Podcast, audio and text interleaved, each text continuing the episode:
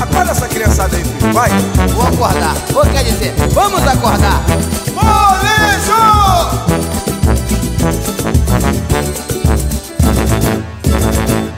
Acorda, criançada, tá na hora da gente brincar.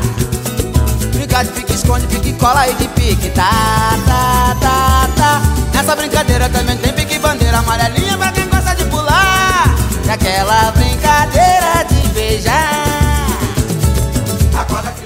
Olá, jogadores infantis. Duas coisas. Eu quero saber qual é a música que o Fernando vai colocar na introdução deste episódio. E olá, jogadores infantis, pode ser abertura para muitos temas, entendeu? Salve galera, bem-vindos ao nosso podcast Tipo War, o nosso podcast que fala sobre a nossa brincadeira favorita, que é jogar joguinho de tabuleiro. E eu já tenho a, a música aqui na minha cabeça. E, no caso, já tá tocando. Então, então quem tá ouvindo o episódio já sabe qual é a música que eu coloquei.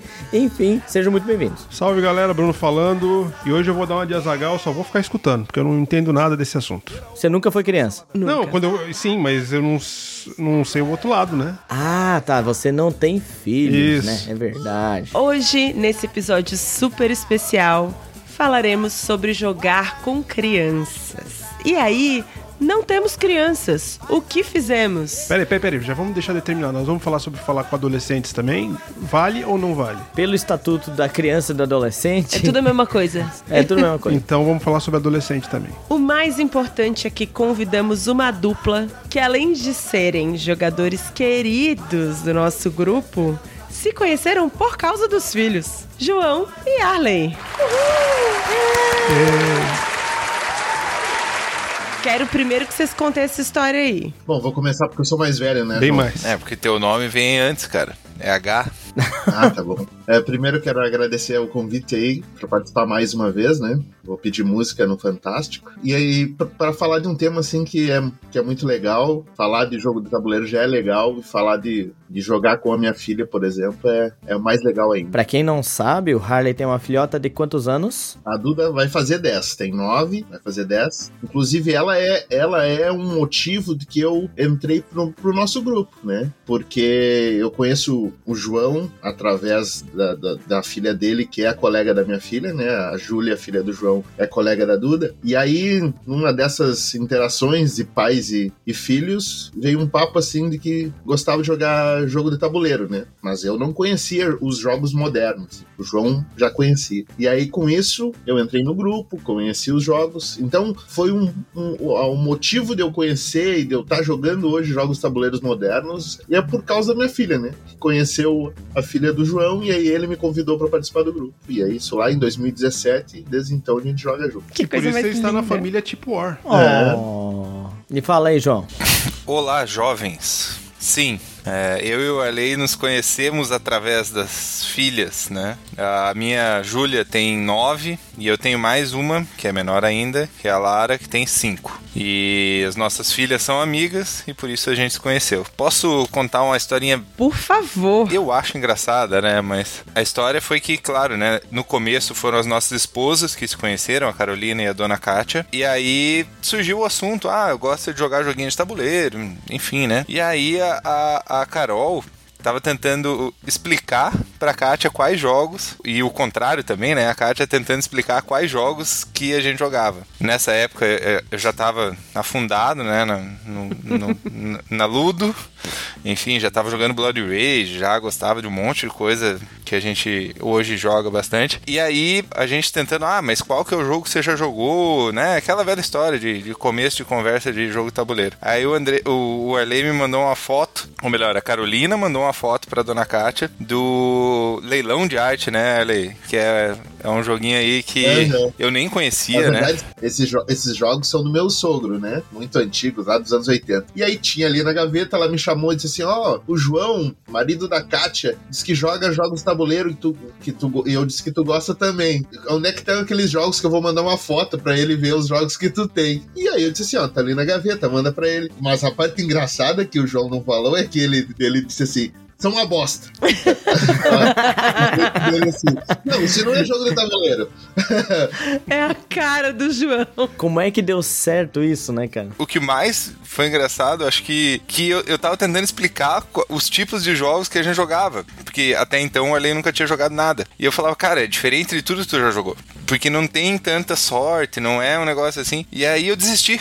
Aí eu falei, cara, vai lá jogar, velho. Vai lá jogar, tô, tal dia lá na casa do Bruno, chega lá à noite, eu te espero lá e nós vamos jogar um joguinho, e aí tu vê se tu gosta. Porque eu desisti, porque é tanta mecânica, tanta coisa que pra falar com uma pessoa que não, não conhece, não, não, não faz sentido, não, não, não dá pra explicar. Posso corrigir essa história aí? Sim, Porque eu- é, o Bruno, que não tem a ver com como começou essa relação de amizade, Vai corrigir. vai corrigir a história dos dois. É porque o Arley me confidenciou isso aí.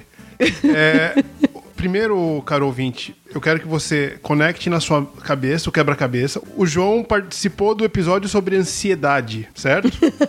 Ah, ok, guarda essa informação que ela vai ser importante.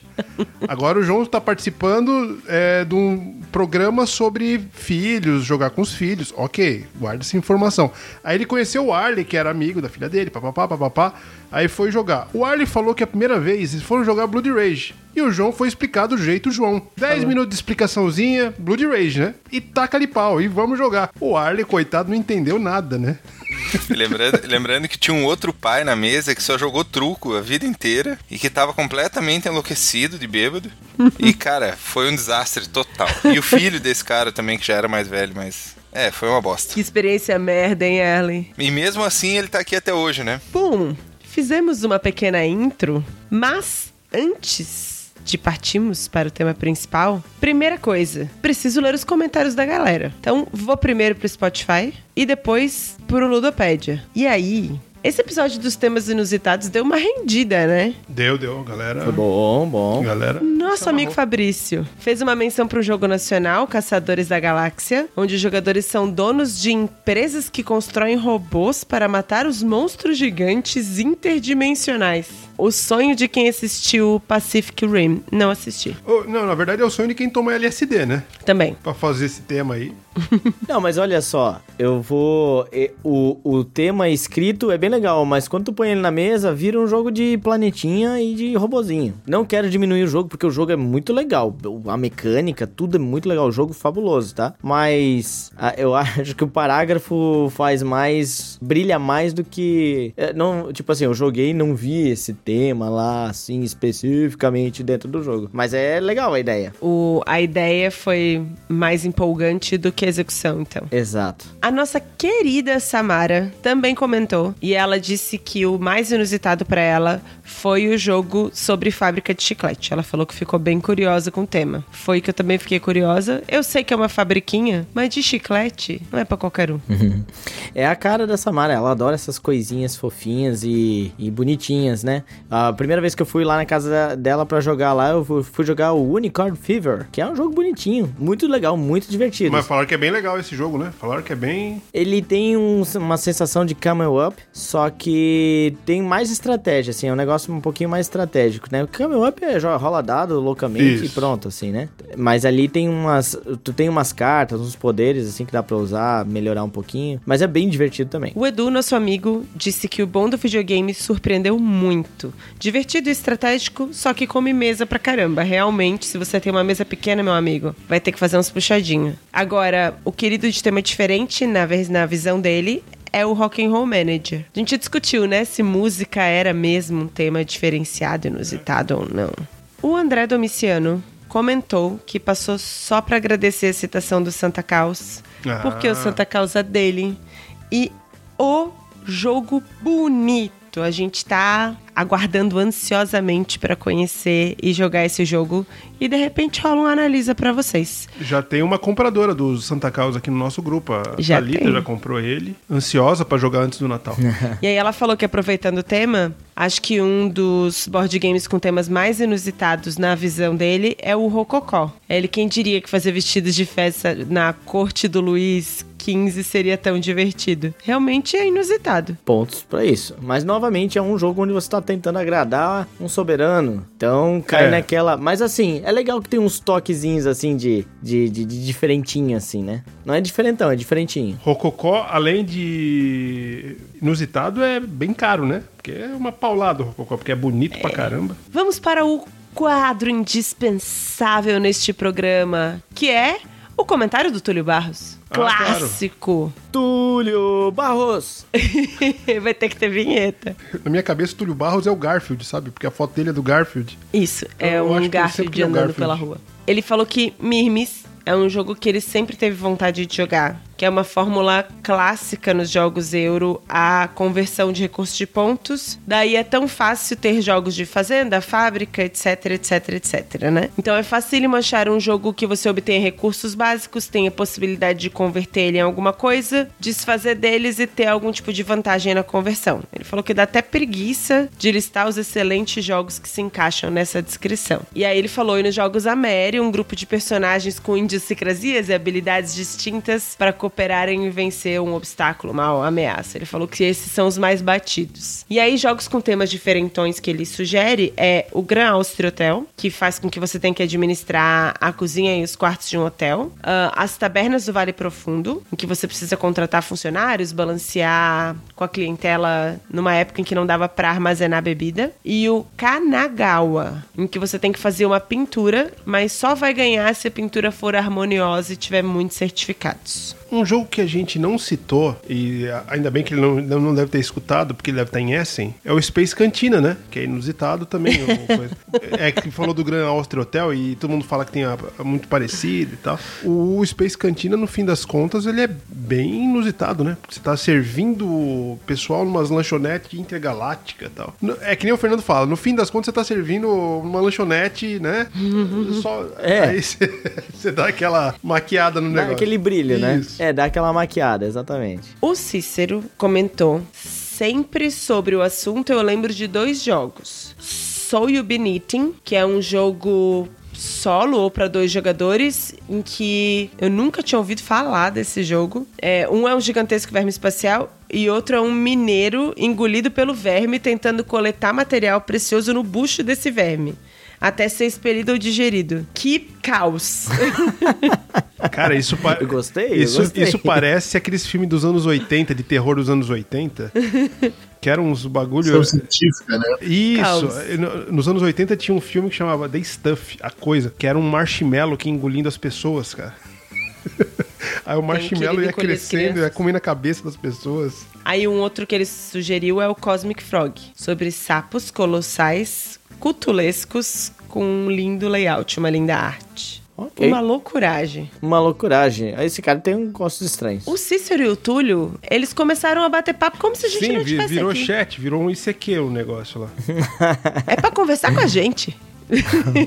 Lembrando, meu ICQ é 5749-1838, tá? O Silas comentou que amou esse episódio. E aí, com relação ao jogo Pessoa, ele tem bastante curiosidade de conhecer. Vale a pena, jogão. Ele foi anunciado anteriormente pela Fanbox no passado, mas a Cross the Board informou que vai trazer pro Brasil. Vai, vai tomara. trazer. Tava, vale ele, muito. tava, ele tava exposto no DOF, inclusive, já. Yes. Bom, Isaura comentou algumas coisas. Falou que a mídia favorita dela é quadrinhos e ela veio dos quadrinhos japoneses e era instigante quando ela via um quadrinho com tema inusitado, porque mostrava riqueza da mídia e o potencial narrativo que ela conseguia atingir. Quando ela vê um jogo com um tema diferente ou fora da curva, ela fica animada com esse mesmo potencial narrativo e fica instigada pra ter experiência com esse jogo. A outra coisa que ela comentou é que ela ainda acha que os jogos de tabuleiro não chegaram numa maturidade narrativa de temas. É uma coisa que a gente comenta, né? Uma boa ideia que não, não é tão explorada às vezes como pode ser. Considerando que os jogos de tabuleiro podem ser arte, embora existam, são raros, ela acha que jogos de tabuleiro estão numa maturidade artística, que eles vão estar numa maturidade artística quando tiverem mais jogos com temas mais sensíveis, como sexualidade, por exemplo, temas sociais, política, além de usarem temas para irem além da experi- experiência lúdica da diversão e começar a explorar, explorar essa experiência lúdica para outros tipos de sensações e sentimentos.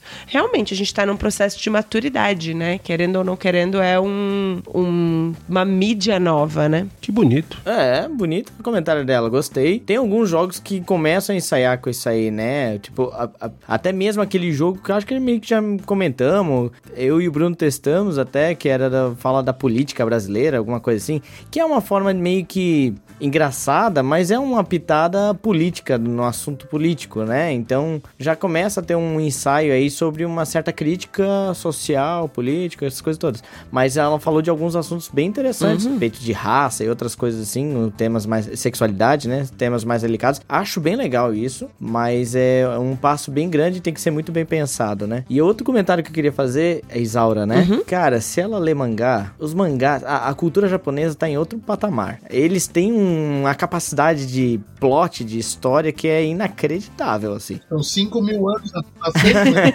Boa, Ale. Pô, se tu vai ver aqueles dorama lá, cara, tu vai ver assim, ó, o cara é um vampiro, o cara é um vampiro que varre o restaurante no espaço e ele ainda tem uma relação amorosa com uma sereia na Terra, assim, sabe? Perdemos o João. É uma coisa bizarra, mas fica bem criado, fica bem, por mais inacreditável que seja, fica uma coisa A palavra não é bom, né, Fernando? A palavra. Não, não, não. A palavra não pode ser bom, cara. Mesma frase. eu varrendo uma cantina no espaço, namorando com uma sereia. Se você disser a palavra bom, tá errado, cara. Você me desculpa. É, vai de gosto, né? Mas assim, é o que eu quero dizer, a cultura oriental, ela tá muito à frente nesse lance de criação e criatividade, né? De histórias, assim. Nós vamos chegar lá. No jogo de tabuleiro também. Aguarde. Eu acho, assim, só o meu conselho que fica com mangá é que você não pode misturar mangá com leite. Ah, meu Deus. pouco de preocupação de juntar certas pessoas pra fazer o podcast, que elas tendem a despertar o pior do Bruno, entendeu? Ele olha pro João e pro Arley e aí ele já começa. Ele fica mais criativo. Ah, Isso foi, uma, isso foi uma piadola das melhores. Não é? pode ser feita. Foi muito bom. Meu Deus. Puta que pariu. Provavelmente deve ofender uma boa parte dos nossos ouvintes que gostam de mangá, né? Mas, enfim, né? Não... Eu nem sou tão fã e já fiquei ofendida. Pois é. Mas enfim, mas a piada foi boa, a piada foi boa. Mais um comentário da Isauro que eu achei bem bacana, que é... Ela falou, não acho Great Western Trail tema inusitado, porque no fim tá no pacote do faroeste. Ela tem razão. Hum, faz sentido. Ih, denúncia. Se ela me falar o outro jogo que você sai carregando boi pelos Estados Unidos, Mas é faroeste, ela, ela tem Western Legends. Western Legends. mas você não tá carregando boi. Carrega, Carrega. carrega, numa fazenda pra outra, carrega sim, Olha senhor. aí. Tá certo, cara. Ah, vai ter que editar essa parte aí, porque ficou feio. hein? Passou vergonha. Me diz, Passou me diz um vergonha. jogo que tem isso. Pô, falaram. Tem outra. É, falaram. Não, mas olha só, vou defender o Bruno aqui, porque o comentário da Isaura também. Ela falou que é- cai no faroeste, mas o, o Great Western Trail não é necessariamente faroeste. É, no- nos Estados Unidos, tá carregando boi através de trens. Não é histórico É necessariamente. só cowboy, Fernando. Só cowboy. Polenta. Excelente episódio. As pautas sempre se impressionam por aqui. Nunca é mais do mesmo. E o Polenta tá sendo pago pra dizer isso. Tá, tá rolando suborno, eu não sei exatamente da onde, mas com certeza sim. Aí ele falou que pra somar o assunto, em setembro ele teve a oportunidade de jogar o Santa Mônica, um evento no Rio Grande do Sul. Um jogo que você cria uma orla do zero um cenário de praia. Eu conheci esse jogo no DOF do ano passado e ele é lindinho, né? Um dos layouts mais lindos que a gente viu naquela edição. Ele falou que colocar a turistada para andar pela orla, fazer combo de construção, é uma, um jeito de explorar diferente, né? Dessa dinâmica de construção. Bom, parece bem interessante, eu não conheço também. Já ouvi falar bastante desse, desse jogo, mas nunca nem olhei. Esse ano, esse ano ele tava em promoção lá no DOF, o Santa Mônica. Pô, que pena. que não compramos, né? Baita informação eu dei agora, né? Sim. Bah, Bem útil. preciso. Bem útil. Cirúrgico. Nosso super amigo Fran. Fala pessoal, ótimo cast, contribuindo com mais alguns jogos com temas inusitados. Gente, isso aqui é uma coleção inusitada de peso, esses comentários. Tulip Bubble, sobre a quebra da bolsa de tulipas. Golden Ticket, sobre a fantástica fábrica de chocolates, Ui, já que quero. susto Quando você falou, Golden Ticket. quando você falou Golden. O que é Golden Ticket? É, pois é. Marceneiros. Marceneiros. Marceneiros é novidade, inclusive, né? É, novo. Um queridinho de algumas pessoas desse fórum, Lords of Hellas. Lords of Hellas é inusitado? Mitos gregos com armas cyberpunks. Se for pensar por esse lado, É, ele dá aquela misturada num tema já meio corriqueiro, né? É, Ressignifica, ressignifica assim, né? Dá uma releitura. Ex Libris, que é um joguinho, já vendeu, João? Tá no leilão, né? Tá no Que leilão. vem por aí. Opa! O. Bruno vai ficar puto porque eu vou querer comprar. É um jogo de organizar bibliotecas. E o Camisa 12, que é sobre torcidas de futebol, que é bem famoso, né? É, excelente. Último, pra fechar com chave de ouro, do nosso amigo Tricologan. Ah, tricolor. Mais um ótimo podcast, como sempre. Gostaria de contribuir com um combo de Dungeon Pets e Dungeon Lords. Em um, você cria pets pra vender aos grandes lords do mal. E a gente gerencia até o cocô que os pets fazem. É, realmente, ele é O Bruno faz isso todos os dias. Ele gerencia os cocôs da Maiden. E o outro, você é um Lorde do Mal que tem que preparar masmorras pra aguentar a invasão dos heróis. Realmente, uma releitura aí de um tema de dungeons, né? Inusitado, eu tô. É porque nós recebemos um e-mail recentemente que é o meu conceito de inusitado foi pra outro patamar. É, foi pra outro patamar. Primeiro, nós recebemos um e-mail. Uma pessoa que nos manda um e-mail pra fazer um comentário, ela já não tende a sugerir jogos muito comuns. É, o cara tá na Deep Web já, porque se tá no e-mail, tá na Deep Web. Exatamente.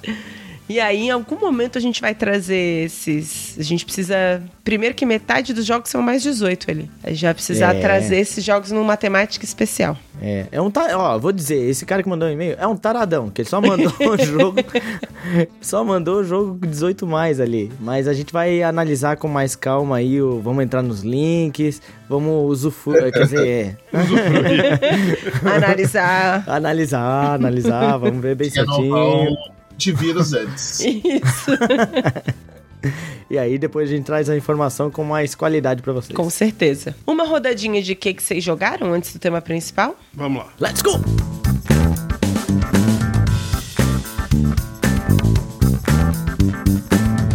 Bruno.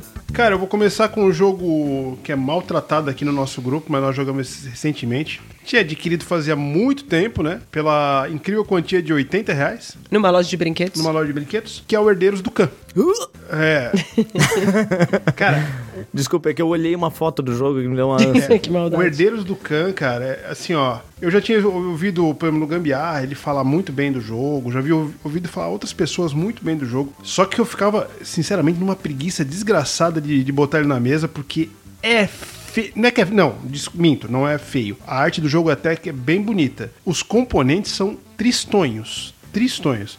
Só que, cara, porra, a jogabilidade do negócio, assim, as mecânicas compensam, tá? Porque o jogo é muito legal mesmo, muito gostoso de jogar, dinâmico, jogo rápido. É um, é um pick-up and delivery clássico, né? Pegar as coisas num lugar, levar pro outro, vender, leva pro outro, leva pro outro. E você vai tentando chegar mais próximo do trono lá do, do Khan, né? É, você é um filho do Khan, você, tá, você tem que prestigiar a- a- as, as suas terras ali e tal, pra pegar o trono. O jogo é muito bom, recomendo. Assim, ó, tá com 80 pilas sobrando, 90 pilas sobrando, passou numa re-rap da vida, compra porque vale a pena e é um bom, um bom jogo de entrada assim pra quem quer conhecer um euro, nunca jogou, tal. Investimento baixo. É, é um pelo um orçamento baixo, né? Então, assim, e fica a dica, porra, Estrela, faz uma versãozinha mais mais caprichada aí, cara, porque aqueles papelão com rebarbinho em volta é, é dureza. Ô Arley, eu preciso te fazer uma pergunta antes de passar a bola pra você falar o jogo. Se você fosse namorada do Bruno, e aí o Bruno, que diz que você é bonita, diz que a arte do Herdeiros do Cã é bonita. É. Como que você se sentiria? Não, muito bem, né? Esse tipo de comparação. Olha, é que o gosto do Bruno ele tem que ser compartimentado, né? Tem coisas que realmente ele tá certo e, ele, e que ele gosta e acha bonito que, que são bonitas mesmo. Mas ele tem outras coisas que ele é muito generalista, assim. A beleza no, no Herdeiros do Khan passou longe, né? Você nem viu o tabuleiro ainda, pra você tá falando, ô Teixeirinha. Você nem viu o ta- o tabuleiro é bonito, as peças são horrorosas. Bom, o, o peão é aqueles peão do banco imobiliário, né? Cabeçudinho, sabe? Com a saia, assim. É, esse realmente não, não, não tem como defender. Mas a arte eu achei uma arte bacana, assim, do, do jogo. E vocês não gostam, o problema é de vocês. Arley, o que, que você andou jogando? Conta pra gente. Bom, eu joguei, eu tô há, um- há duas semanas sem jogar, mas a última que eu joguei foi o Sábica, ou Sabica, né? Aí não- ainda não sei como é que é a pronúncia correta. Mas você não sabe, Cas, por que que falas? Primeiro tenho que agradecer o Teixeira, o nosso Pedro de Lara do grupo, que teve a carinho de trazer dos Estados Unidos para nós esse jogo. Eu até nem sabia que ia ser lançado aqui no Brasil, né? E, e acabei pedindo para ele trazer. Mas enfim, levei um tempo para jogar. O Fabrício teve a gentileza de aprender para experimentar para a gente jogar. É um jogo muito interessante. Ele tem um, um sistema de rondel, três rondel, rondels que se perpassam assim, né? E as ações são feitas basicamente ali. É, achei muito interessante, é um jogo muito bom, muito bonito. Esse sim é muito bonito. Esse, esse sim.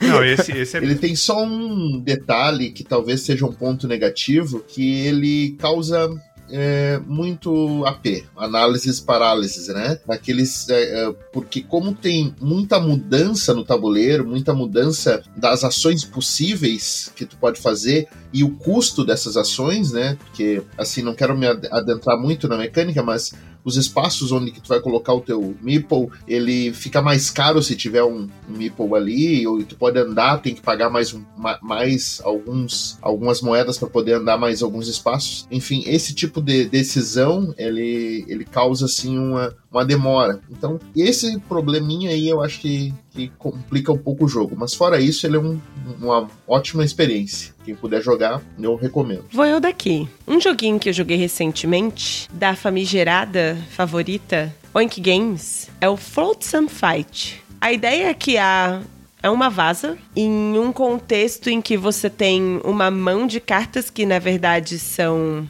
náufragos em um navio que está naufragando e você tem que colocar todas as suas cartas nos botes de salva-vida para poder liberar a sua mão. Quem gosta de um joguinho de furar o olho do amigo, uma carinha de pegging 6, acho que um pouco mais dinâmico, né, Bruno? Muito gostosinho, que vale o investimento, como qualquer jogo da Oink, né, gente? Esse jogo, ele é uma vaza que parece simples, mas ele Bem estratégico. Tem, ele tem umas nuancezinhas, assim, muito bacanas. A Oink, realmente, ela tem umas sacadas, assim, de, um, joguinhos que, tipo... É, o- é o famoso... Por que, que eu não inventei isso, sabe? Porque é, é tão simples, assim, só que ele dá uma, uma virada de... de posicionamento de cartas e tal. Jogo muito legal, muito divertido. Joguinho pra você jogar duas, três partidas em seguida, assim. De novo, a Oink tá de parabéns. É o novo Scout. Hum, Não. É, Eu gostei mais, eu gosto mais do Scout ainda, mas. Não, eu só quero causar polêmica mesmo.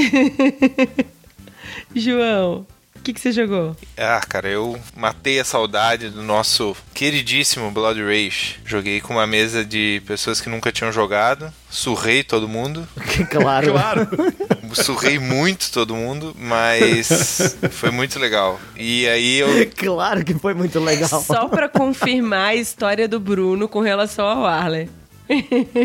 É, então, mas não foi. Dessa vez eu expliquei direitinho, fui muito paciente. Até porque tinha um monte de gente jogando a porra do Magic atrás e foi uma loucura. Mas foi muito legal, porque as pessoas já tinham jogado alguns jogos, inclusive alguns jogos de guerra, e deu pra ver o porquê que a gente gosta tanto. Todos, foi unanimidade, assim, todos eles falaram que, pô, de guerra é o melhor. É o controle de área com quebraceira e sangue no machado e vikings muito louco.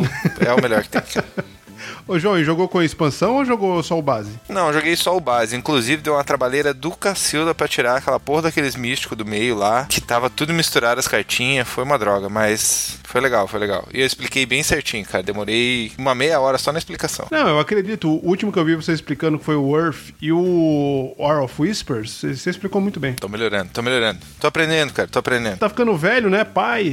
As crianças vão, vão te deixando mais calmo. Ou não. Ou não? Ou não, não, não creio. Fernando, o que, que você andou jogando? Eu vou trazer um jogo aqui que eu acho que todo mundo da mesa aqui da, do nosso podcast já jogou, que é o Ark Nova. Eu ainda não, hein? Gostei pra caramba. Dois. Não! Bah! Não, é um jogo bem legal. Muito gostoso de jogar. É aquela ideia de você montar um zoológico ali no teu tabuleiro. Aí você vai buscando os animais. Eu achei muito legal porque é um jogo que tem uma pilha imensa de cartas. Só que todas as cartas trazem animais diferentes. E, cara, a variedade de animais dessa desse jogo é fabulosas, assim, né? Aí tu fica ali, pô, que legal esse animal, que legal, que legal. Eu me distraí muito fácil, obviamente.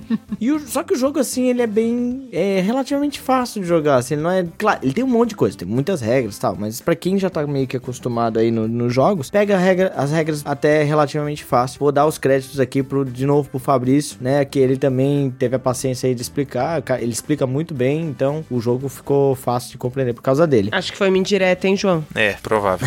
Mas a gente jogou com um rapaz na mesa, do nosso grupo, que é o Andrei. E ele tem simplesmente, na época que eu tava jogando com ele, ele só tinha 200 partidas de Ark Nova lá no BGA. Então já sabe como é que foi, né? Foi aquele atropelo. ah, O elefante do Ark Nova passou em cima de mim ali. e Mas ainda consegui arrancar um penúltimo lugar, eu acho. Então, ó, tá bom.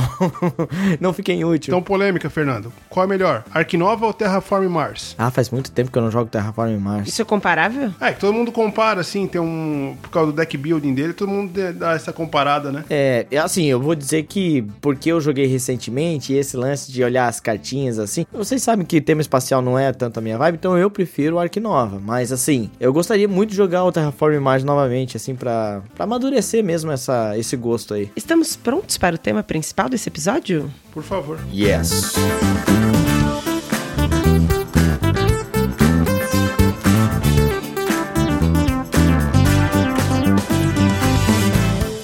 Faz muito tempo que a gente fala sobre fazer essa pauta, porque jogando e batendo papo com esses pais, a gente sabe que tem muita história muito bacana de jogar com crianças. A gente também fala constantemente sobre os benefícios de jogar com crianças e sobre como a gente, assim como a gente estreita os laços com os amigos, a gente estreita os laços com os filhos e as crianças. E nada melhor do que o mês de outubro para fazer a gente tirar essa pauta do papel e trazer para esse episódio. Agora, eu queria começar esse papo com talvez a história mais fofa que a gente tem da nossa galera, que foi o dia que a dona Duda teve que gravar um vídeo sobre o Dia dos Pais, Arley. Conta pra gente o que, que ela disse no vídeo que ela mais gostava de fazer com o pai dela. Bom, é, foi um dia muito legal, muito emocionante, assim, né? Porque nesses dias dos pais, normalmente eles, eles pedem para que as crianças façam alguma coisa, algum, alguma lembrança. E nesse dia específico, eu não me lembro se era. Não sei há quanto tempo faz isso, mas enfim, ela a professora pediu que, que ela gravasse um depoimento sobre o que, o que ela mais gostava de fazer com, com comigo. E o que ela falou é jogar jogos, né, de tabuleiro assim. Então, tu vê a gente faz muitas outras coisas, números, brincadeiras, mas o que ela naquele momento que ela mais lembrou assim foi que ela passa algum tempo comigo jogando jogos de tabuleiro. A Duda, ela ela gosta muito eu acho que a influência, né, de ver eu sempre com os jogos aqui, eu, além de jogador, eu sou um colecionador, então tenho muitos jogos. Eu, eu uso a mesa ali da nossa sala para limpar os jogos, guardar. Então ela, desde muito pequena, de, eu digo uns 4 anos, 3, 4 anos, ela tinha esse contato com, com os jogos. E eu acho que dali veio essa de que a, a brincadeira, para ela é uma brincadeira, né? A brincadeira que ela mais gostava de fazer comigo é jogar jogos de tabuleiro. E João, você é um cara que muito antes de ter filhos, já jogava loucamente jogos de tabuleiro. Você teve filhos e em que momento você falou, vou botar essa criança para jogar? Com que idade? Qual, você lembra qual foi a primeira vez? A primeira vez, não sei, Cris. Acho que não. Eu, eu, eu tentei algumas vezes, assim, colocar... É, é só para explicar, né? Quando a Júlia tinha 4 anos, eu tive a Lara. Então eu tinha um, uma criança de 5 anos e um bebê. Então não tinha como jogar simplesmente não, não cabe aí, não, não tem tempo em dias que caibam conciliar tudo. E aí eu acabei esperando um pouco mais para colocar as meninas jogar. Eu digo que hoje eu consigo jogar assim jogos mais simples com as duas, mas para colocar na mesa e não ter uma criança espalhando tudo e perdendo componente e fazendo isso, eu acabei demorando um pouquinho mais para colocar. Uma coisa que eu, o primeiro jogo assim maior que eu joguei com a Júlia foi o Oceanos e ela tinha acho que 7 para 8 ou 8 anos completos. E assim, rodou um pouquinho mais light, assim, né?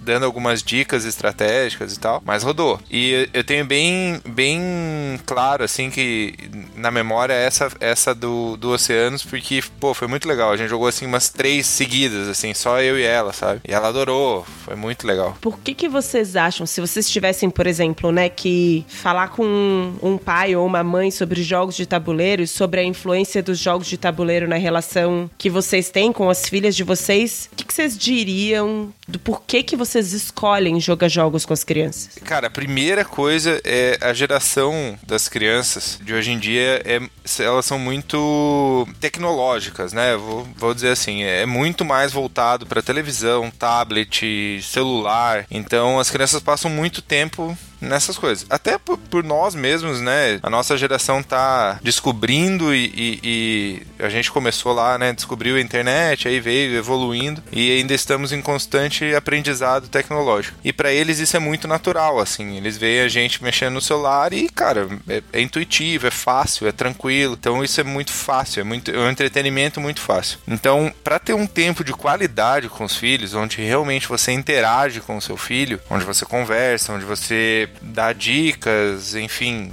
né? É, é, é, uma interação que não tem uma tela na tua frente, que não tem nada. É, é você e o seu filho brincando, passando um tempo de qualidade e desenvolvendo uma coisa juntos, né? Apesar de ser um jogo, muitas vezes competitivo ou mesmo cooperativo, dependendo do, do tipo do jogo, mas é uma atividade, uma coisa que dá para desenvolver com eles. Acho que o principal é isso, Cris. É, é o tempo, a qualidade desse tempo, 100% focado em uma atividade e a relação de pai e filho que você tem na atividade. É, eu, eu acho que é bem como o João falou. No início, é, a, a, aqui em casa foi muito orgânico, né? É, a Duda estava sempre comigo, eu ajeitando jogos para levar, para nós jogarmos, ou para aprender, ou até mesmo assim fazendo alguma conferência, então ela estava sempre junto. E dali ela foi sempre pedindo pra gente jogar. Ela, ela gosta de, de jogos, gostava de jogos. E como o João falou, ela para dar uma retirada da tela, né? Tinha muito tempo de tela, televisão, era, ela queria estar no celular e é um tempo com uma qualidade de interação muito boa, né? Tu fica, às vezes um jogo, é, a criança pequena ela não, ela não consegue se concentrar muito tempo. Então a gente tá falando aqui de um jogo de 20, 30 minutos no máximo nessa fase dos quatro. O João também não consegue. É.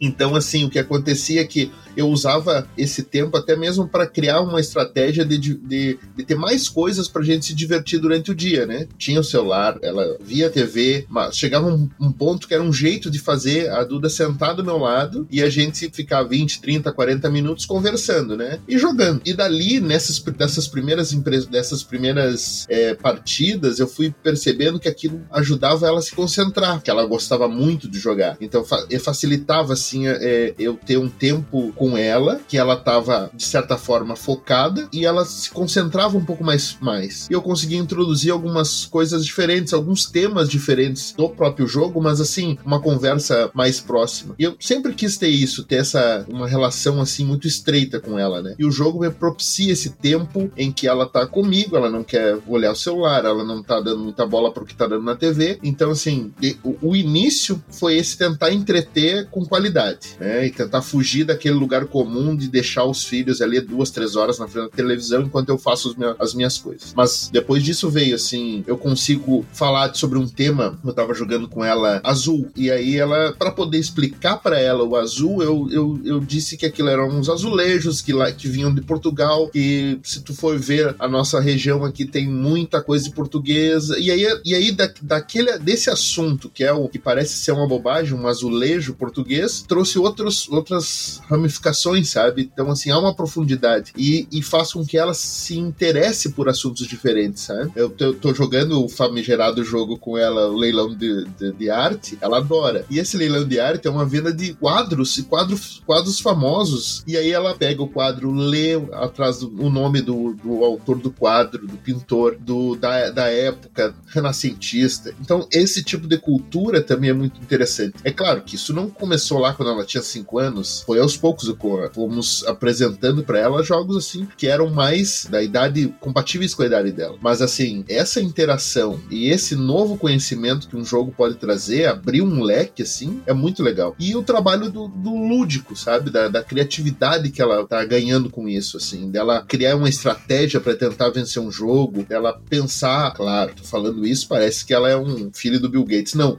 mas como uma criança, ela, ela tem pequenas estratégias para tentar vencer uma partida, sabe? Ela já percebe que existe um meio e um fim, né? Um, no jogo. Então, esse tipo de coisa que o jogo traz é, é, é uma das coisas que eu mais gosto. A interação, o entretenimento e, e, essa evolução pessoal que ela, que ela atinge. O jogo é muito legal pra, por isso. Trazendo Fernando e Bruno pra conversa, tem uma coisa que a gente falou em outros episódios que acho que é um um ponto muito legal de observar a relação de vocês e a influência de vocês na vida de jogadora das meninas, que é na nossa época, quando nós éramos crianças, boa parte dos jogos a gente não entendia e não aprendia porque era criança ensinando para criança. Era criança lendo o manual. E os pais diziam que jogo era coisa de criança, era brincadeira. É, não tem nada de interessante ali, é bobeira de criança. E as meninas veem vocês se exercitando através do lúdico, tendo relações com amigos através do lúdico. As meninas de vez em quando aparecem em dias de jogos, né? A Duda adora ser banco, por exemplo, e, e participar dessas relações e ver a influência dessas relações na vida de vocês, né? Independente de acreditarem, por exemplo, que vocês fazem isso para elas. Tô aqui, como a gente viu os nossos pais, né? Ai, vai ficar meia hora aqui brincando comigo para me agradar, mas eu tô vendo que ele não tá curtindo. Que era a, experiência que eu, Bruno e Fernando tínhamos, né? Hoje o Fernando joga com os pais dele, talvez com muito mais interatividade do que eles se dispunham a brincar contigo quando era criança, né, Fernando? É, então, quando eu, eu, eu lembro claramente que quando eu era criança, os pais,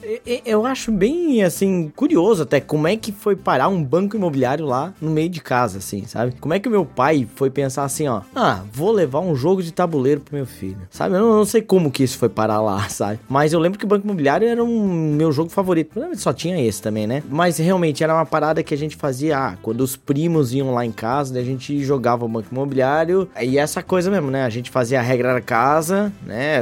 Sei lá, fazia daquele jeito. Eu importante era jogar, era brincar, era brincar mesmo, né? A gente não tava muito preocupado com regra e, e, isso virou uma parada de criança mesmo. Eu acho muito legal como as coisas evoluíram, como o jogo de tabuleiro evoluiu, para realmente ele ter um outro significado. Não só ficar na brincadeira, como ele pode ser uma atividade social, como ele pode ser uma atividade informativa, educativa e, e sabe-se que hoje em dia o jogo de tabuleiro ele tem muito mais funções do que ser apenas uma, uma brincadeira, né? Então essa evolução é gigantesca. Para nós, enquanto infância, a gente não tinha noção da dimensão. É claro que já naquela época, a gente já sentia reflexos, as consequências, na verdade, de se jogar jogo de tabuleiro, algumas coisas que daqui a pouco a gente comenta, né? Quais são os benefícios para uma criança, né? Jogar um jogo de tabuleiro. A gente já começava a sentir isso. Só que não tinha uma supervisão de um adulto para, não precisa nem de supervisão de um adulto, mas assim, uma orientação para fazer isso como agora o, o Harley e o João fazem, né, com com as suas filhas. Orientar para que, aqui, que aquele jogo seja aproveitado de uma maneira melhor ainda, para engrandecer mais o conhecimento e instigar cada vez mais a curiosidade da filha deles. Cara, eu uma vez acho que eu falei com a Cris aqui, a gente tava comentando, e a gente falou assim, cara, pensa o quanto seria legal ser tipo as filhas do Arley e do João, sabe? Você ter essa experiência, e eu não sou daqueles tipo, ah, meu Deus, tem, não pode, o videogame não pode. Não, o videogame é outra, outra parte. Só que você tem uma gama ali de de, possibilidades de diversão, de, de aprendizado, né? Porra, eu, aí eu ficava lembrando da minha infância, eu sou mais velho que todo mundo aqui. Na minha infância era pior ainda, né? Só tinha xadrez? É, só tinha o. só tinha gamão. a mancala. Mancala. E pra piorar, eu sou, eu sou filho único. Ou seja, eu tinha, como o Arley falou, esperar o, o, o Fernando falou, né? Esperar os primos em casa, ou então É, se for juntar a galera da rua, quando você era um pouquinho mais velho, já era pra jogar um futebol, uma coisa assim. Então era uma atividade assim que eu ficava com vontade demais. Eu lembro, cara, eu lembro assim perfeitamente na minha memória, eu tinha os meus super trunfos e eu jogava super trunfo sozinho, eu não sei como.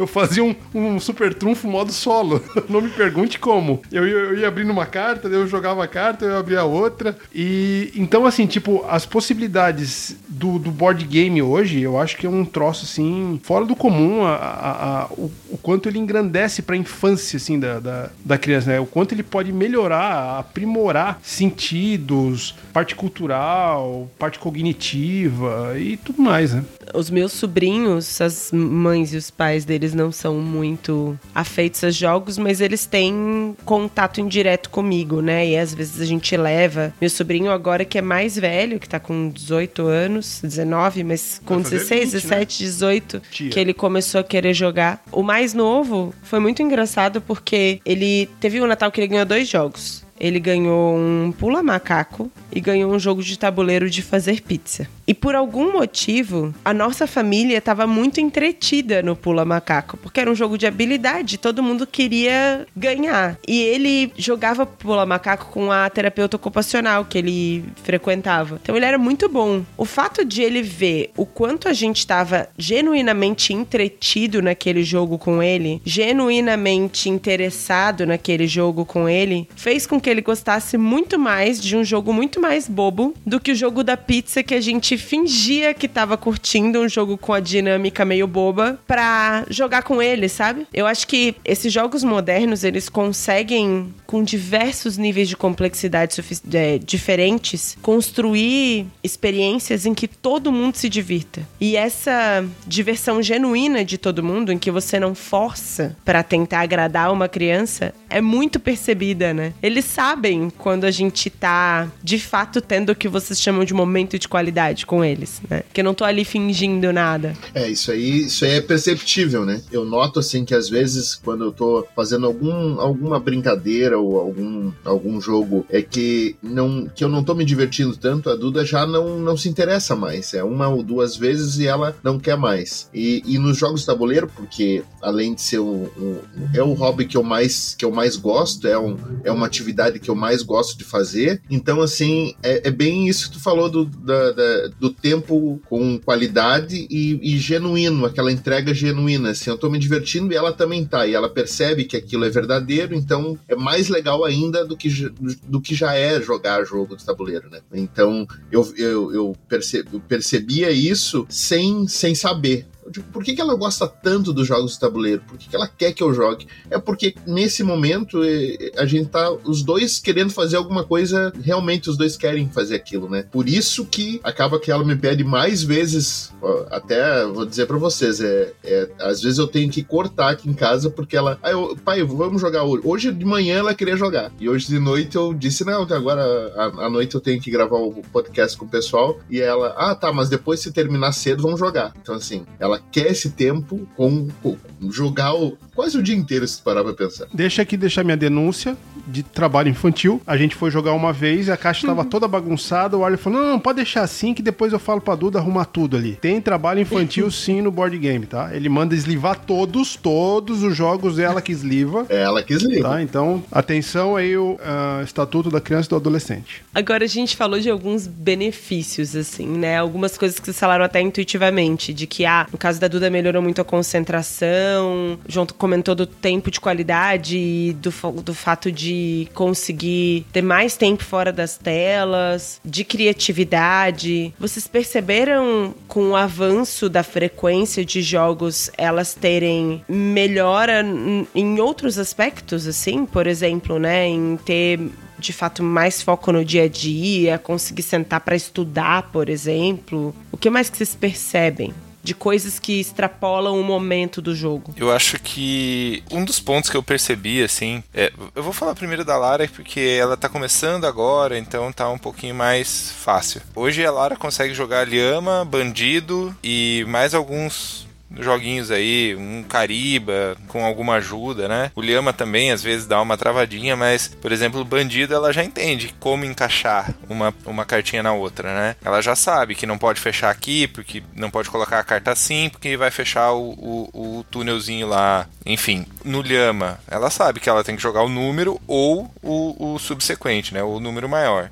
Até chegar na Lhama e de volta para um. Como eu disse, né? Às vezes ela tem 5 anos, às vezes ela esquece precisa de ajuda. Mas eu percebo que o raciocínio de existe uma regra e ela precisa ser cumprida para o negócio funcionar é uma coisa que é, é uma introdução a regras, a uma certa disciplina que precisa ser cumprida, tá? Isso tem ajudado bastante, né? E aí com ela eu consigo, não, ó, a regra é essa. Do, de uma maneira, João, de uma maneira lúdica, ela percebe que as regras fazem as, as coisas funcionarem ao redor dela, né? Exatamente. E aí eu, eu extrapolo essa, esse, esse reforço de regra. Ó, a regra é assim, é, né? Isso tá, isso você não pode fazer porque não tá na regra, né? Para outras coisas. Isso tem ajudado bastante, assim, é, é, no, no, como o Bruno falou, né? No lúdico, de, de trazer isso para um, pra um dia a dia aí mais tranquilo. É, já com a Júlia é uma realidade diferente. Hoje a Júlia, ela já entende, percebe, ela consegue entender bem regras, ela para ela é tranquilo, ela consegue entender as mecânicas, ah, coloca a pecinha aqui e pega tal coisinha, no, no Oceanos. Ah, tem três cartas, escolhe uma, baixa e, e segue e segue o, o, o fluxo, né? No, no Clank também, Clank ela gosta bastante de jogar, vai andando, a botinha, ela consegue ter esse, ela já entendeu a mecânica, ela sabe como é que funciona, ela sabe jogar. E agora eu entendo que ela começa a traçar estratégias. Um exemplo claro foi no, no, no próprio Clank. É, ela estava diante de uma caverna de cristal e tinha uma bifurcação. Ela poderia passar ou por dentro da caverna ou por um outro local. E se não me engano, ela tinha três ou quatro botas e, e ela parou e pensou: não, eu vou, vou passar por um outro caminho que não a caverna de cristal, porque lá eu tenho que parar. Então, também escolha, né? Ah, vou pegar um, um, um artefato menos valioso ou mais valioso, vou me aventurar mais para baixo na dungeon ou não. Então, eu, eu- o que, que eu quero dizer com tudo isso, né? A partir do momento que ela entendeu a mecânica, que ela entendeu como funciona o- jogo e as regras, ela consegue tomar decisões. Eu acho que isso, ela entende que, pô, se ela for, se ela fosse pela caverna de cristal, ela ia ter que parar, ela ia perder as botas que ela tinha. Porém, a caverna de cristal era um caminho mais curto pro objetivo que ela queria. Mas ela escolheu dar uma volta e abriu mão da caverna de cristal. Então, a tomada de decisão acho que é um, um fator que ajuda bastante assim no desenvolvimento das crianças, né? Elas precisam entender a mecânica, saber como é que funciona e tomar decisões. Qual caminho escolher? Vou pegar uma maçã ao invés de uma madeirinha. Vou pegar um, um, né, uma cartinha ao invés de um recurso. Acho que isso que é no momento, né? Novamente, nove anos, é o que eu mais vejo assim que, que os jogos têm ajudado ela. Tomada de decisão a partir do- das regras. Mas eu só imagino como que é e como que vai contribuir para a dinâmica de uma criança que está entrando na pré-adolescência, ela de maneira lúdica entender o que que é tomar decisões e lidar com os desdobramentos dessas decisões.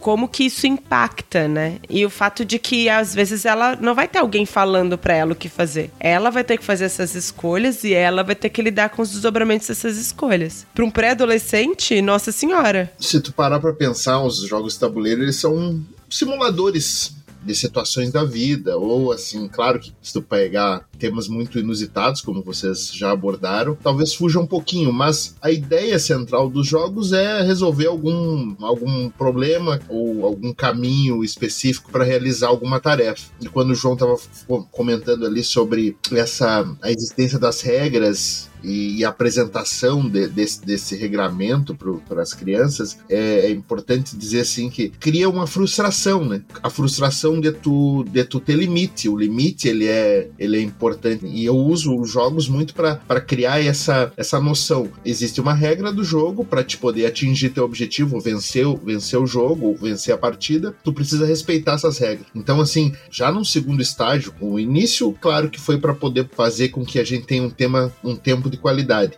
Mas hoje eu uso os jogos com a, com a Duda exatamente para isso, assim, mostrar para ela que existe uma regra a seguir, um caminho que ela tem que percorrer e, e que invariavelmente vão ocorrer as frustrações, é, ou do próprio jogo, em que ela não consiga fazer aquela a, a tarefa que ela precisava fazer, porque alguém fez antes ou fez um pouco melhor, e a frustração geral da, da eventual derrota, né? O jogo ele apresenta esses caminhos. Eu nunca joguei com ele, com ela nenhum jogo cooperativo, mas eventualmente ela, ela vai perder, ela vai se frustrar com, a sua, com essa derrota, mas vai saber que no próximo jogo ela vai estar de volta tentando vencer de novo. Eu acho que é, o que mais eu percebi de evolução foi esse, essa noção que a frustração não é o fim, né? É só um estágio em que a gente se frustra e, e, e recone, é, recomeça com uma outra partida, um outro jogo, né? A Duda tinha muita dificuldade em perder, ela, ela só queria ganhar. E se o jogo, qualquer atividade que tivesse que ela perdesse, ela já não queria mais e buscava outra. E hoje não, hoje ela perde e ela,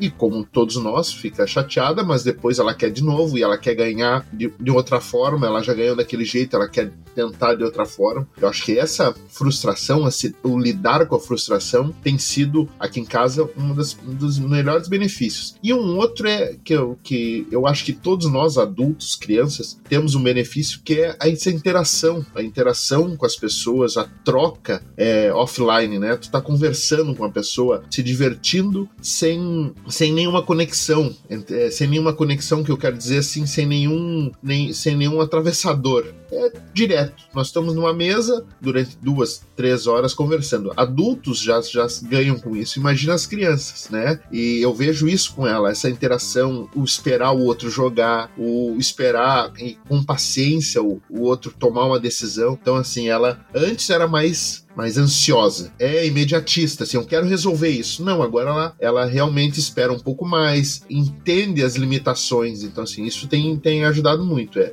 regras e, e cria essas frustrações e essa interação entre pessoas é, é, os benefícios que eu vejo assim mais saltam os olhos assim, sabe? Eu sei que para alguns jogos vocês adaptaram regras no início, né? E alguns inclusive ainda adaptam por conta da complexidade. Mas como que vocês falaram ah, de que eventualmente vai perder? Como que vocês li escolheram lidar com essa coisa da derrota e da vitória? Vocês tomaram a decisão de não, eu vou jogar aqui, se eu tiver que ganhar, vou ganhar? Ou vou deixá-las ganharem às vezes? Como que vocês administraram isso? Acho que uma dose de cada, né? Primeiro deixa ganhar um pouquinho, depois vence. É... Eu ainda não jogo assim 100%. Quer dizer, eu não jogo 100% nunca, né? Porque eu tô é sempre distraído ou, ou bêbado, mas.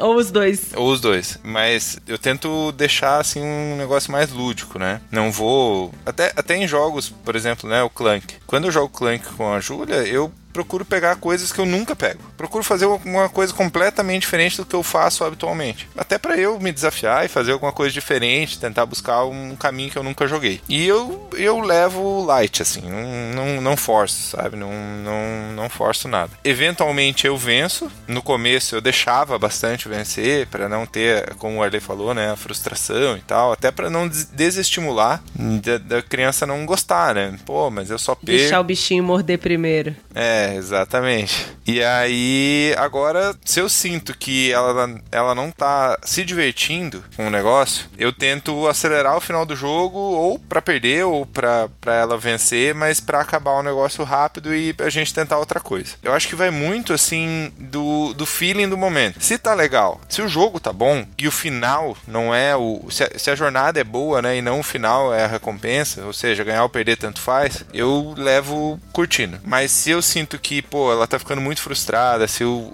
ou ela não entendeu muito bem a regra e tá tendo muita dificuldade, eu meio que deixo vencer para estimular que queira mais e queira voltar a jogar. E em jogos que ela já conhece, aí a gente joga normal, assim, né? Às vezes ganha, às vezes perde, enfim. Assim, o que o João falou, é, é eu, quando eu comecei a apresentar pra, pra Duda os jogos, realmente eu fiz regras da casa, né? E tinha aquela ideia de não criar, assim, para ela uma atividade que ela não gostasse, né? Então queria que ela gostasse dos jogos. Então acabava deixando vencer. A vitória era o menos importante, tanto para mim quanto para ela, eu imagino, assim, como ela ia fazer isso que era o mais legal. O primeiro jogo que eu apresentei foi aquele Mr. Jack, que é um jogo ambientado em Londres. Na verdade, o Jack Stripador tá tentando fugir de Londres e tu e tu tá tentando capturá-lo, né? Parece estranho apresentar para uma criança de 5 anos, 4 para 5 anos esse jogo, mas assim, tematicamente ela não tinha noção nenhuma de que, quem que era o Jack o Estripador, né? E foi bem durante a pandemia que, sou, que a gente intensificou essas partidas, né? E aí acabou que aquele jogo para dois era um jogo mais interessante. Eu criei uma regra diferente e que sempre ela ganhava, porque com aquela regra ficava muito fácil de descobrir. Ela queria ser a policial, né? Na cabecinha dela, ser policial era mais legal. Enfim, então o início foi assim, com regras da casa e jogando para que ela se, se divertisse. Então, assim, eu deixava aquela, aquele espaço onde ela ia conseguir mais pontos ou pegar mais produtos, eventualmente, para ela. Olha que legal, ah, esqueci esse aqui. Claro que fazendo com que aquilo fosse uma coisa natural, né? Com o passar do tempo, eu, eu já quis fazer com que, para aquela, pra, voltando àquele assunto da frustração, eu digo, vou tentar jogar o máximo possível para que ela veja que alguém pode ganhar dela, né? Houve uma transição. Até contar uma, uma, um episódio, mais ou menos uns 15 dias, eu, eu, eu apresentei para ela o azul, o azul tradicional. A gente já tinha jogado o azul cristal, né? Eu não me lembro o outro nome do azul, outro azul, mas já tínhamos jogado um azul. E aí eu apresentei o tradicional. E aí, nesse eu não fiz nenhuma regra da casa, expliquei. A primeira partida eu joguei de uma forma mais light. Na segunda eu já quis jogar um pouquinho melhor e eu e confesso para vocês, a minha terceira partida com ela eu joguei a Vera e eu perdi. Joguei realmente querendo ganhar. Chegou uma hora que eu, que eu ela tava me, tava me tirando sarro e aí eu disse não, agora eu vou ganhar dela porque ela precisa saber que eu ganho dela. Eu não consegui. Só que quando terminou eu tava um pouquinho chateado que eu perdi, mas eu pensei, nossa, aconteceu comigo aquele aquele famoso transição. Ela já tá me ganhando, sabe? Ainda mais nesses jogos de colocar pecinhas que, que todo mundo sabe que eu não sou muito bom. Mas assim, ela foi muito bem. E no fundo, aquilo me deu uma alegria tão grande, assim, de, sabe aquela coisa da jornada? Nossa, ela tá aprendendo, ela tá sabendo fazer, ela vai poder jogar outros jogos, daqui um pouco vai estar jogando com a turma. Enfim, então assim, claro que eu fiz as regras da casa. Invasores, por exemplo, que é uma. Invasores do Mar do Norte, que a gente. É, é, é, nós somos vikings que vamos invadir, eu adaptei até o tema, assim, né? Que ah, a gente vai lá para vai tentar pegar aquela, aquele ouro deles, mas tentando fazer uma coisa mais lúdica. Mas agora em si, a partir de, dessa derrota no azul, eu pretendo não fazer mais nenhuma regra da casa e tentar ganhar todas dela. a próxima mesa vai ser Blood Rage. E ela Já vai era ter o dela. Filha, vem cá, vou te mostrar um negocinho. Fiquei puto e orgulhoso ao mesmo tempo. Um negocinho aqui, ó, chama-se Game of Thrones. Vem cá. não, só vou apresentar jogo bom pra ela. Ah, pronto. Polêmica. Ah, pronto. Agora, Bruno, quais que você acha que são as principais diferenças nesse universo de jogos de tabuleiro em que a gente cresceu? Na verdade, em que você cresceu, em que você viu a gente crescer. Pro universo em que as filhas do Arley e do João estão crescendo, assim. O que, que você acha que muda muito? Cada vez a- o mundo analógico vai ficando mais distante dessa geração, né? Isso é, isso é óbvio. Isso é bem visível, assim. O pior é que quando a gente apresenta alguma coisa do jogo analógico, né? Do, do, do jogo de tabuleiro, você vê até um, um certo encantamento da- da- da- das pessoas, tanto os mais velhos quanto crianças e adolescentes, pelo por esse universo, porque ele te faz alguns movimentos cerebrais que o, que o próprio videogame ou até mesmo os esportes não, não conseguem produzir. Acho que não, não sei se a audiência sabe, eu sou formado em educação física, né? Trabalhei minha vida inteira com educação física, trabalhei muito com criança, com formação de atleta. O jogo de tabuleiro, por incrível que pareça, ele tem algumas vantagens, inclusive sobre o próprio esporte. Porque ele tem uma gama de, de capacidades que você trabalha que talvez o esporte eh, não consiga chegar lá. Obviamente, não preciso nem dizer que antigamente os, os nossos jogos, a gente já, já discutiu isso há, há muito aqui, na nossa idade, na nossa infância, é, os jogos não tinham essa, essa gama de variedade, né? Então era o Banco Imobiliário, War, que convenhamos, são jogos rasos, eles não trazem muita coisa. Jogos hoje simplérrimos, como por exemplo Beaver Creek, ele traz mais coisas que um Banco Imobiliário. Com muito mais simplicidade, traz mais simplici- experiência. Exato, né? pela simplicidade do Beaver Creek. Ah, montar os diques lá, dos castores em cima, tal, equilíbrio, cognição e tal. Então, é, é, as crianças, hoje, a gente sabendo é, é, como incluir isso no, no, no cotidiano delas, eu acho que tem muito benefício. Tem, tem assim, né, não dá pra parar de falar a quantidade de benefícios que tem nisso aí. Posso comentar um pouco aqui a respeito? Por favor. Já que o Bruno deu uma carteirada aí, que ele tá na, área- na área da educação, da educação física aí, eu vou dar minha carteirada, porque eu também sou professor, formador de, de- e trabalho com ah, os jovens, principalmente os jovens adolescentes, né? Inclusive, o minha, meu, meu estudo lá na, na faculdade, um trabalho de conclusão de curso, foi a respeito de- disso, né? Jogos educativos. Então, a gente tem um, um- já tem aí um bom estudo na área da educação sobre as vantagens de se ter jogos no meio educativo, né? E na formação de crianças e adolescentes. Na verdade, a gente já passou aqui pelo podcast essencialmente as principais vantagens, mas só vou pontuar aqui para deixar resumido. Nós falamos do, do comportamental, os jogos têm uma grande importância no sentido comportamental, como o Harley já falou aí, é a respeito do vencer e perder, né? A respeito do cooperar, né? Saber o momento de cooperar, saber o momento de dar espaço para o seu colega de agir, né? E não ser um alpha player. E mas eu principalmente lidar com as frustrações, né? Agora temos também um, um fator afetivo que aí entra nessa parte do, do- de cooperação, de, de comunicação principalmente, né? Porque quando criança vocês vão notar que dependendo da idade da criança tem um momento que ela não se importa muito com que com quem está falando, né? Ela brinca sozinha praticamente. Você só tá acompanhando a brincadeira É dela. o meu jogo do super trunfo. É porque você não tinha amigos, é diferente, né? Exato. eu ainda não tenho. É. A foto do Augusto August, aquela foto preto e branco. Então, a partir de uma certa idade, uma criança ela começa a ter essa ligação afetiva com a outra pessoa a ponto de querer compartilhar a brincadeira dela. Então, os jogos eles podem trazer esses benefícios de, de cooperar para que isso aconteça mais facilmente. Tem, é claro, toda a parte psicomotora, principalmente com jogos de habilidade. Temos uma lista, logo a gente vai começar a falar de alguns jogos de habilidade, mas eu acredito que para as crianças, elas são os primeiros jogos que fazem, que trazem a despertam a curiosidade na criança, né? Porque ela não tá talvez muito interessada no momento de fazer troca de madeira, maçãzinha, essas coisas todas, cartinha, ou bolar estratégia, mas ela tá muito interessada em atirar o macaco na, na, na árvore, né? E acertar. E esse é o objetivo dela, ela entendeu o objetivo. E a última habilidade que a gente também já falou é a habilidade cognitiva mesmo, que é aí quando você começa a fazer com que a criança realmente entenda objetivos e regras, né? Então, e essa, esse é o grande pulo aí. Aí é o grande pulo para porque a pessoa, a criança, ela já coopera com você, ela já te entende como parte da brincadeira, né? Ela já te entende como parte desse procedimento, mas agora ela tá entendendo que ela tem limites, ela tem regras, ela tem, ela não pode fazer o que ela bem entender. E, e- aí é onde ela começa a fazer as ligações do que está realmente acontecendo dentro daquele jogo, né? Ela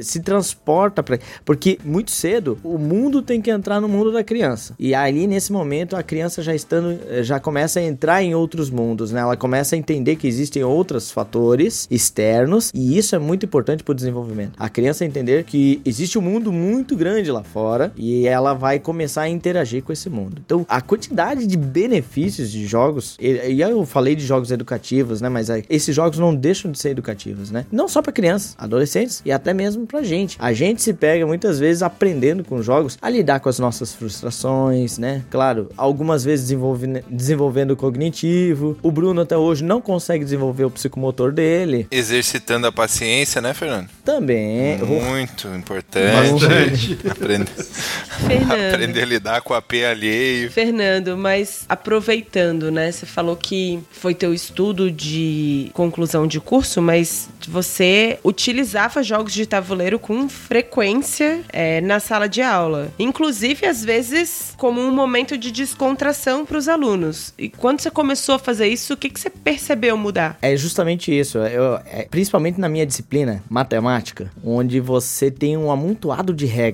né? E aí você percebe que as crianças e adolescentes, eles têm uma dificuldade de aceitar regras e querer segui-las. E a, a grande dificuldade da matemática que eu vejo é justamente isso, porque matemática é um amontoado de regras, se você seguir essas regrinhas, não vai dar errado. Claro, depois tem interpretação de texto, essas coisas todas. Mas a partir do momento que você começa a aplicar jogo, e aí esse é um projeto que eu quero muito, eu sempre falo aqui no podcast, quero muito aplicar, levar jogos de tabuleiro pra dentro da, da escola, esses jogos mesmo que a gente joga, pra desenvolver isso nos jovens, né? Existem regras e a partir do momento que você começa a lidar com essas regras, você começa a entender que o seu mundo pode ser é, encarado dessa maneira, né? Você consegue entender que você consegue lidar com situações de uma maneira mais racional, quem sabe, né? Não só levar, também pode levar para emocional, mas não só o emocional. E, e isso te ajudar a tomar, principalmente, ajudar a tomar decisões, que é o que hoje em dia a gente vê a grande dificuldade nas pessoas, na- principalmente nas crianças e adolescentes. É tomar decisões, né? Ô, Fernando, é, de-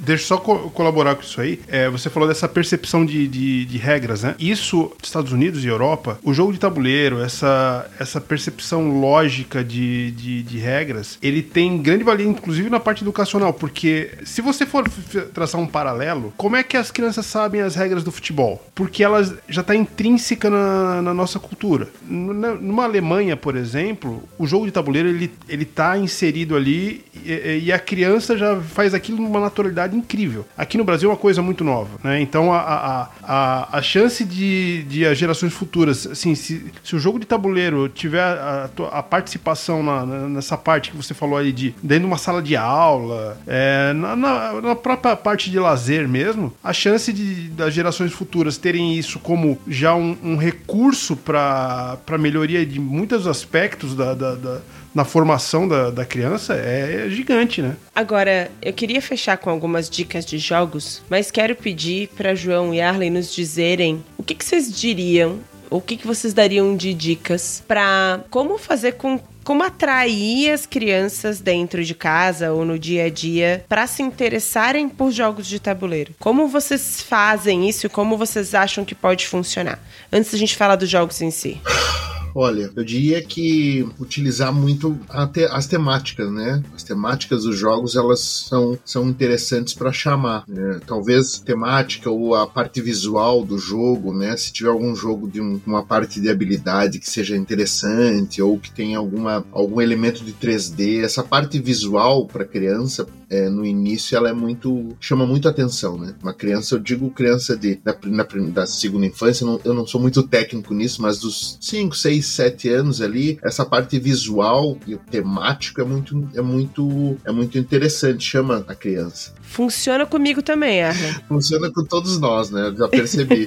Mas com, e- com eles principalmente, assim. Então, uma dica que eu, que eu daria era tentar achar jogos que tivesse uma temática barra ilustração interessante, com cores, com, com uma parte lúdica, ilustrações que chamasse mais para aspectos infantis, assim, né? Eu noto que os jogos que eu apresentei que tinham esse essa característica, eles fixaram mais, foram mais jogados, mais, mais pedidos, né? O, Miss- o Mr. Jack que eu falei, ele tem essa ambientação cartunesca, assim, então ela achava bonitinha as cartas. O Invasores também tem esse, esses os desenhos das cartas, então ela pegava a carta e olhava e achava interessante. O Cariba é um outro jogo que ela adora, então também tinha os animais, né? Então, e tem o elemento ali do rato que, que espanta o elefante, ela chamou muita atenção dela no início. O, o João falou do bandido, o bandido eu peguei emprestado de vocês, inclusive. Eu passei um final de semana, eu só consegui vencer no- na primeira partida, que foi sem, meio sem querer, eu e ela jogando, mas depois não conseguimos. Aque- aquela tua partida de bandido é mentira, tá? Não é. É, um, um fake. Não, é, é um fake. É fake, cara. Você não conseguiu em seis cartas, você não conseguiu ganhar um bandido. É, não, mas é, Não aquilo conseguiu. foi. Oh, eu não sei se tu deixou o, baralho já arrumado pra mim, né? Ah, pronto. Agora a culpa é minha.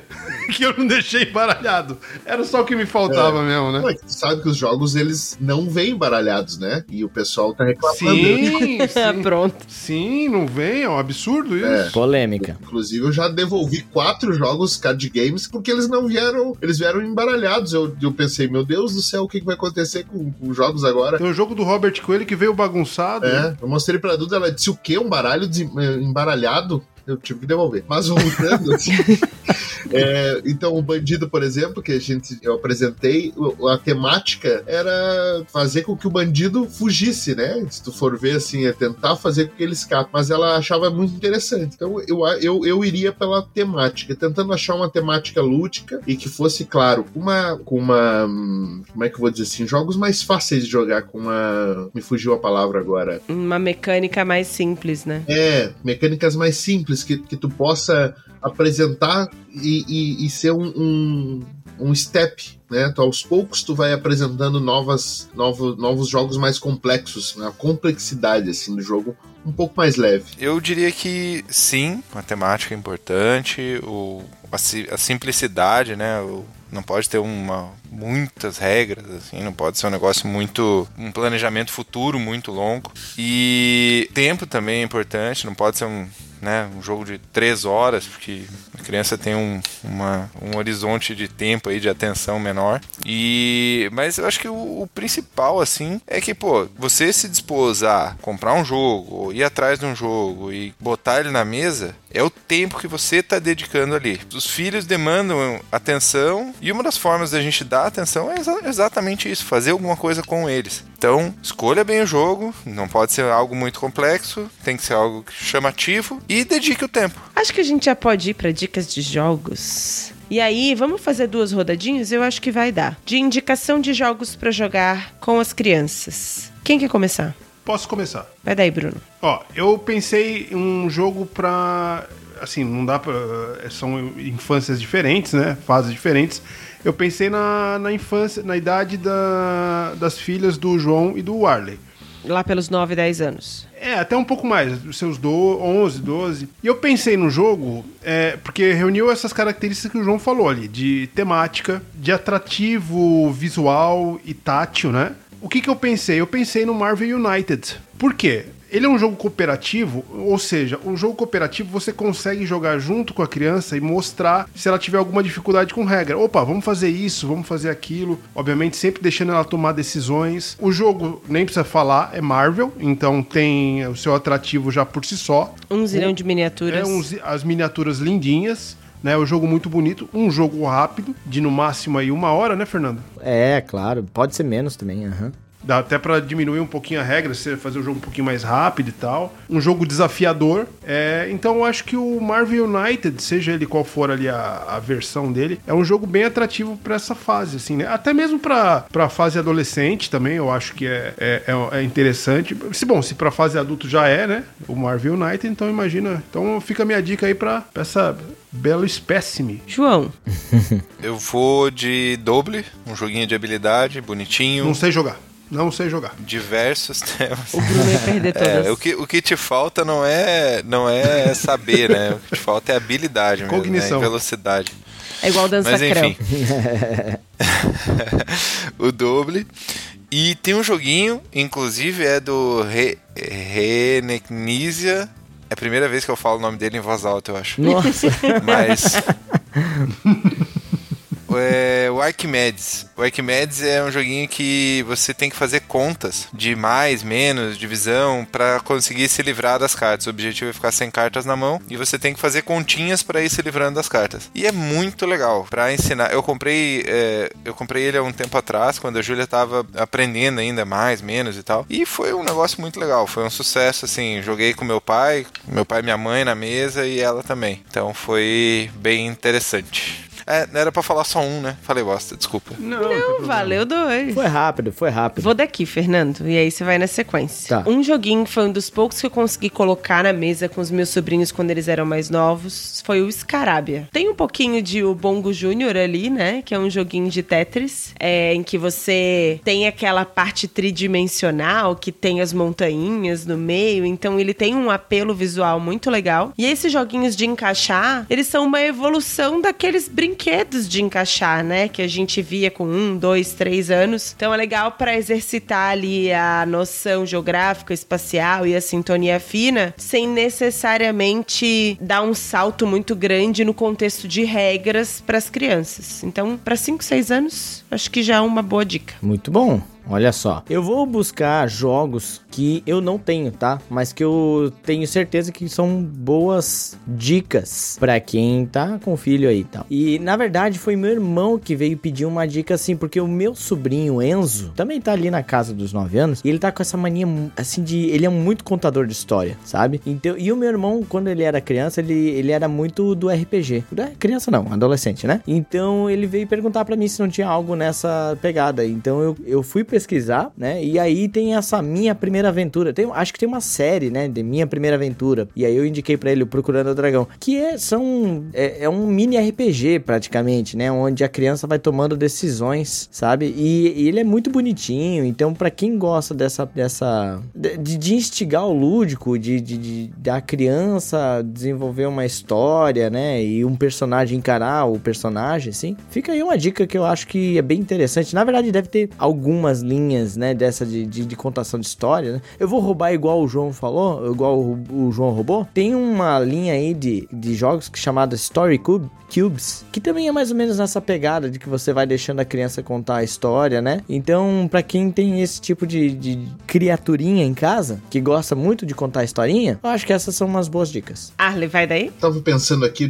tem inúmeras dicas, né? Mas para ser sucinto, primeira dica é o IP. Eu tinha pensado outros jogos mais complexos, mas assim, para começar, e eu acho que mais fáceis também de, de serem encontrados, né? É, pela, pelo público, um jogo barato e um jogo que tem assim uma mecânica simples, mas ao mesmo tempo tem uma pequena estratégia ali que uma criança, talvez de uns seis anos, já consiga jogar, umas regrinhas da casa para facilitar e, e, vai, vai agradar muita gente. Inclusive, assim, já introduz para uns jogos onde tu vai, vai ter que tomar decisões um pouquinho mais complexas, que, é, que são quando tu tem que tirar uma peça de algum, de algum outro jogador de, do, do, do, do jogo e isso vai impactar no jogo do outro. Então, esse tipo de coisa acho que, que ajuda, assim. O IPO, acho que é a minha primeira, minha primeira dica. Acho que se segue pra segunda, porque todo mundo falou duas. É, pois é. Então, a minha segunda, eu vou dizer um jogo que aqui em casa a gente não para de jogar, que é o Azul. É, ele parece bem mais complexo, né? E eu acho que até ele, se eu não me engano, não, não, não vou dizer com certeza, mas eu acho que ele é para mais que 12 ou é 13 anos. Mas é, é, se tu fizer pequenas adaptações no início, é, tu vai conseguir fazer jogar uma criança de 8, 9 anos tranquilamente. E ele é um jogo que, que faz com que tu tenha essa, essa programação futura do jogo. Então eu vou pegar essas peças para que depois eu vá utilizá-las, né? Então eu, eu, aqui, assim, é o, o jogo que a gente mais joga com a Duda, né? E, e, que mais tem, que eu vejo que mais teve uma evolução nas partidas, assim, ela tem, ela se concentra bastante para jogar, ela consegue bolar uma estratégia. É claro, talvez tu não vá conseguir ter isso no, no, nas primeiras partidas, a gente acho que deve ter umas 10 partidas, mas tendo uma paciência, bem como o João falou, tendo uma paciência e se dedicando ali, tu vai ver que, que vai ser um, vai ter uma qualidade de jogo legal e tu vai apresentar coisas diferentes para crianças. Assim. Eu acho que temos uma boa boa sequência de dicas. Já dá para fazer uma ma maleta para divertir todo mundo no feriado aí de Dia das Crianças. Eu só falei uma, mas tudo bem. Vai, valendo. Ai, o Bruno quer falar a segunda. Aí, um detalhe, só um detalhe. Vou dar uma roubadinha. O azul tem agora um mini azul. Então, assim, ficou até mais fácil. Tem. Ele é mais bonitinho. É, como é que eu vou dizer? Até mais. É mais mais interessante para crianças, as pecinhas são pequenas, assim, talvez ela até goste mais e é mais barato também. Eu tô muito feliz de trazer vocês porque é muito legal a gente que joga entre os adultos acompanhar uma futura geração de jogadoras se formando. Eu pessoalmente ver que vocês têm meninas e que essas meninas vão engrossar o caldo das jogadoras de jogos de tabuleiro da próxima geração me deixa muito feliz e ver o quanto a relação de de vocês é uma relação que também acontece através dos jogos, né? A gente fica sempre muito feliz de poder falar disso e também tá muito feliz de poder trazer isso para um episódio. Estamos prontos para passar a régua, Fernando? O que, que a gente faz para que os nossos ouvintes também compartilhem histórias de jogo com seus filhos? Nossa, e como deve ter história, né? Então vamos lá. Primeiramente, vocês podem e devem acessar o site da Ludopédia, que é onde a gente hospeda o nosso podcast Tipo War, e abre lá os fóruns para que vocês possam dar suas críticas, opiniões, sugestões e contar suas histórias. Inclusive, os pais podem trocar suas experiências. Agora vamos fazer um clube de pais ali. Né? E aí vocês vão, oh, eu usei tal, eu usei tal joguinho, eu fiz isso. Oh, botei um Game of Thrones ali simplificado. Deu tudo certo. E deu tudo certo. minha filha não fala mais comigo. Tô chorando do banheiro. Ensinei minha filha a mentir. Olha aí. Caráter, né? Isso. Você também pode acessar o nosso Instagram, o arroba TipoOr, e também se comunicar com a gente através das próprias DMs. Confira as nossas fotos das nossas jogatinas. Você também pode mandar um e-mail para o etipoor.gmail.com. E queremos agradecer a esses pais ocupadíssimos, porque é uma profissão ser pai, né? Então, parabéns primeiro, porque não é fácil ser pai, e segundo, não é fácil ser, ser pai gamer, board gamer, né? E aquela vontade de, de inserir os filhos no hobby, né? Mas cada coisa no seu tempo, né? Jogar um patuscada com os filhos. Isso. A quinta série. Amigos de merda. isso, amigos de merda. Ótimo. Então é isso, galera. Um grande beijo e um abraço no coração brincalhão de todos vocês. E tchau! Tchau. Tchau. Tchau. Tchau, jovens. Oi, gente, eu sou a Júlia, tudo bem? É, eu gosto muito de jogar, joguem com seus pais e um beijo pro pessoal do Tipo. Oi, gente, eu sou a Duda. Eu quero mandar um beijo pra Cris, pro Bruno, pro Fernando e pra todo mundo que tá escutando o Tipo War. Não